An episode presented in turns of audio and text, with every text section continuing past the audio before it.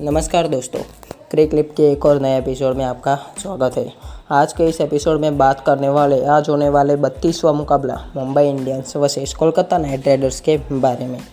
रोहित शर्मा की पलटन मुंबई इंडियंस अब छोटे से ब्रेक के बाद दिनेश कार्तिक की टीम कोलकाता नाइट राइडर्स के सामने शेख जायद स्टेडियम अबूधाबी में खेलने उतरेगी।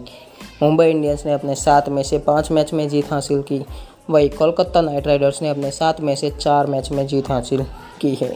मुंबई इंडियंस की टीम की बात करें तो धाकड़ बल्लेबाजों की पूरी फौज है, जिसमें Quinton de Kock, Rohit Sharma, Kieron Pollard Hardik Pandya, Krunal Pandya, Ishan Kishan शामिल है।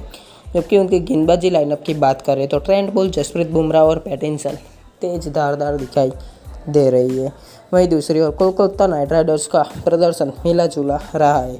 अभी तक उनके स्टार बल्लेबाज आंद्रे रसल का उनके नाम के हिसाब से परफॉर्मेंस नहीं दिखा है।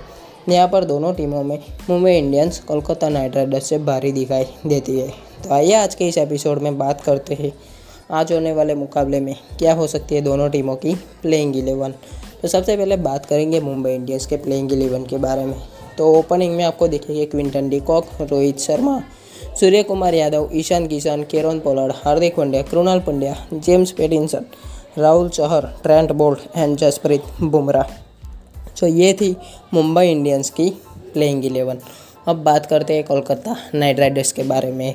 तो उनके लिए ओपनिंग करते हुए दिखाई देगी Shubman Gill, Rahul Tripathi, Nitish Rana Eoin Morgan Dinesh Karthik Andre Russell Pat Cummins Kamlesh Nagarkoti, Varun Chakravarthy, Prasidh Krishna या फिर Kuldeep Yadav and Lockie Ferguson so ये हुई कोलकाता नाइट राइडर्स की प्लेइंग इलेवन तो दोस्तों, आज का जो बड़ा मुकाबला है, वो आप शाम साढ़े सात बजे से शेख जायद स्टेडियम में खेला जाएगा, जिसको आप शाम साढ़े सात बजे से Star Sports network and Hotstar पर से देख सकते हैं।